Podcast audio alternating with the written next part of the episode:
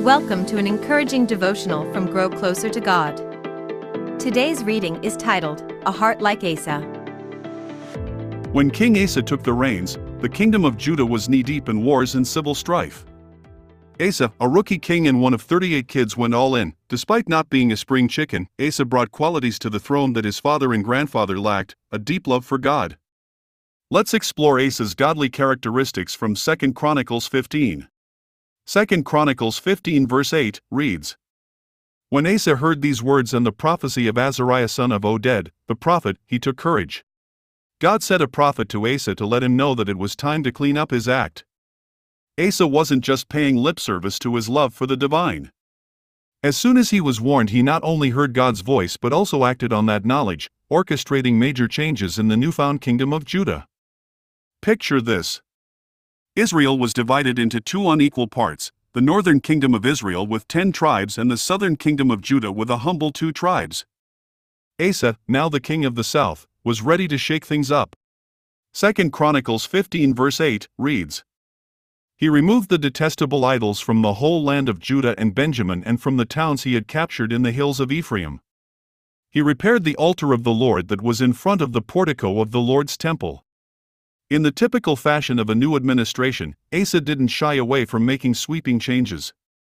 The difference?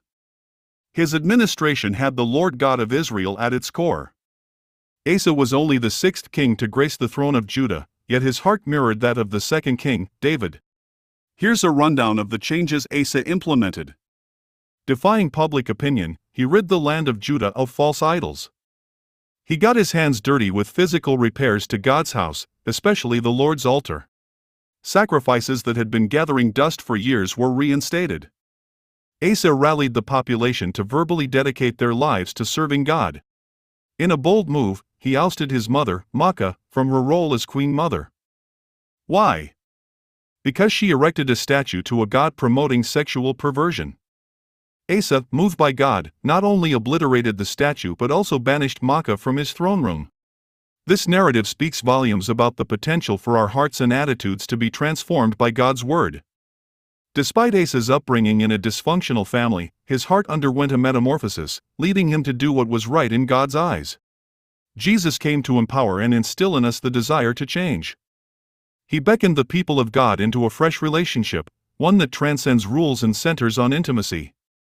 While Asa did right by God, he didn't experience the kind of relationship that Jesus ushered in. Thanks to Jesus, those who believe can embrace a new life, less about rules, more about relationship. It's an intimate understanding of God and ourselves, the abundant life promised by Jesus for those who believe in Him. Here are five things you can do to live for Jesus. 1. Embrace change, even against the tide. Asa's bold move against public opinion teaches us to stand firm in our beliefs, even when it means going against the crowd. Romans 12 verse 2 says, and do not be conformed to this world, but be transformed by the renewing of your mind, so that you may prove what the will of God is, that which is good and acceptable and perfect. 2. Invest in spiritual repairs. Just like Asa physically repaired God's house, we should invest in the well being of our spiritual lives. 1 Corinthians 6 verses 19 to 20 reads Or do you not know that your body is a temple of the Holy Spirit who is in you, whom you have from God, and that you are not your own? For you have been bought with a price, therefore glorify God in your body. 3. Revive neglected spiritual practices. Asa reinstated long forgotten sacrifices, reminding us to revive neglected spiritual practices. Hebrews 13 verse 15 says, Through Jesus, therefore, let us continually offer to God a sacrifice of praise, the fruit of lips that openly profess His name. 4. Unity in verbal dedication. Asa united the population in verbally dedicating their lives to God. Psalm 133 verse 1 reads How wonderful, how beautiful, when brothers and sisters get along.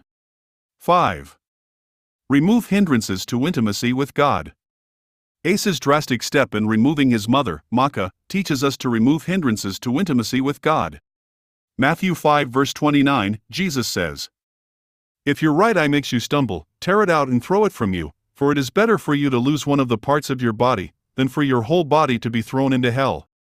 As we navigate the currents of life, let Asa's story inspire us to stand firm in our convictions, invest in the well being of our spiritual lives, revive forgotten spiritual practices, foster unity, and boldly remove anything hindering our intimacy with the divine.